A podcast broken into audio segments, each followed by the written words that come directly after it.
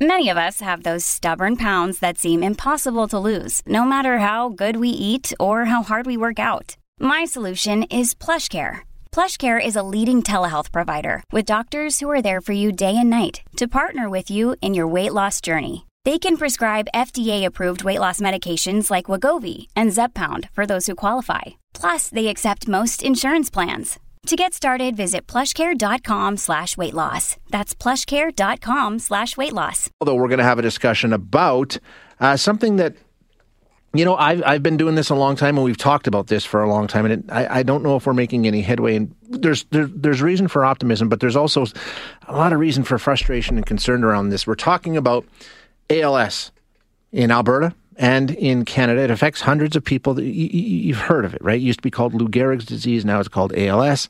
Um, and uh, we'll just get an update on, on where we are and some of the some of the issues facing groups that work with uh, ALS patients and you know the cause in general. We're going to chat with Ed Scapin, who is ALS Action Canada Director. Ed, thanks for joining us. I appreciate your time today. Thanks for having me on, Shay.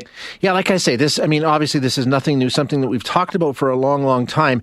Um, still a number of areas that your group is frustrated about, right? Where, where, there's still some things that just don't seem to be coming along quickly enough in Canada, right?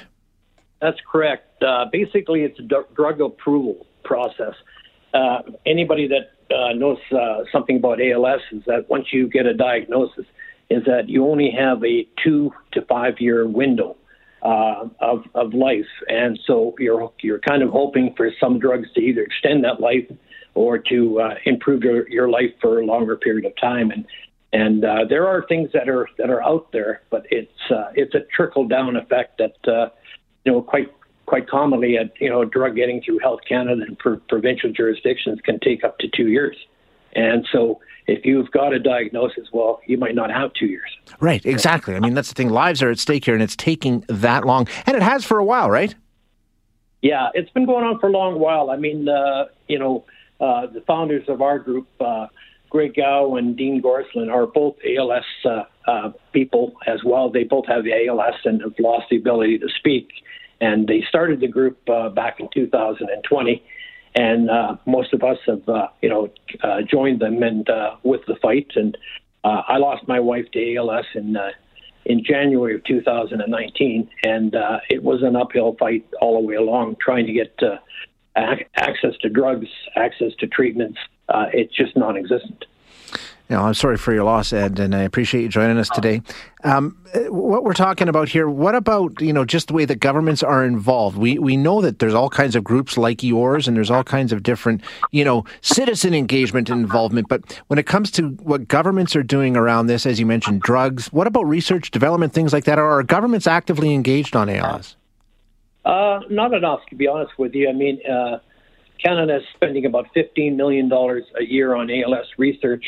And uh, you know, in comparison to cancer, uh, cancer is uh, uh, half a billion dollars uh, in research. And you know, in today's world, fifteen million dollars really doesn't buy you that much. No.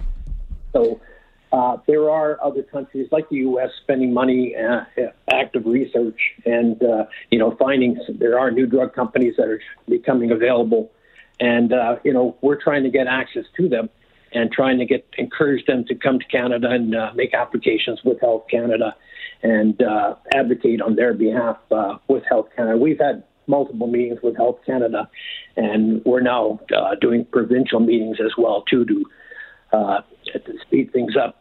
A lot of people don't realize that when a drug comes to Health Canada, uh, if Health Canada once they they approve it, it's not an instant approval. You still have to go province by province and get their approvals, which could be an eight to twelve months wait. Oh, really? Yeah, I didn't know that. Yeah, we found out the hard way, and uh, ultimately, uh, we're working with the provinces to try and get them to mirror Health Canada. And you know, if it takes 12 months, for example, on a specific drug, we're kind of hoping that the uh, uh, the province would jump on earlier and uh, be doing their own approval process. So maybe you know, uh, you know, 30 or 60 days after Health Canada's approval, it's you know, it's ready in, in the province. And uh, so that's really our mission statement right now is to is to get the uh, the drugs you know to the patients as quick as possible. And to give you a, an idea how many people this affects, like in Alberta alone, there's at least three to four hundred people with ALS at any given time. and across Canada is three to four thousand people. Wow. And uh, this number is constantly turning over for the obvious reasons. And uh, you know, uh, at the end of the day, we've not made a whole lot of progress in new drugs, uh, but the ones that we do have seem to be kind of uh, dragging their feet. You know? What about this this new one? Uh, you, are mentioning drugs. There, there is one that's providing a lot of hope and a lot of optimism, right? Yeah, that's correct. It's uh, made by Amylyx uh, Pharmaceutical. It's called AMX 0035. It's going through approvals in, uh, with the FDA and with Health Canada, and uh, you know we're hoping to see an approval with Health Canada probably somewhere in June or July, and uh, which again means that uh, yeah, it's approved for sale in Canada. But since each province has their own healthcare system, yeah. each province has to individually approve it. So uh, um, there is that that lay uh, lay point, you know, where the uh, uh, it adds similar amounts of times, and uh, you know, right now we're we're talking with uh, the Alberta government and hoping to to see that they parallel uh, their investigations with Health Canada, and we're doing the same with other provinces. But like you say, it's already taken so long to get to this point, and and the fight's still not over.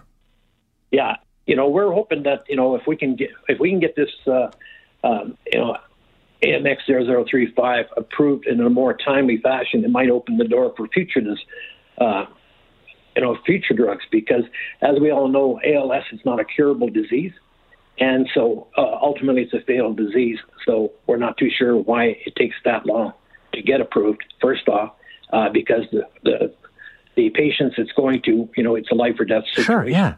I mean, timeliness is of the ultimate, you know, concern here. You would think, anyway, Ed. Yeah. Um, I appreciate you joining us. Thanks for the update. Okay, thank you. Thank you very much. That is Ed Scapin, who is the ALS Action Canada Director.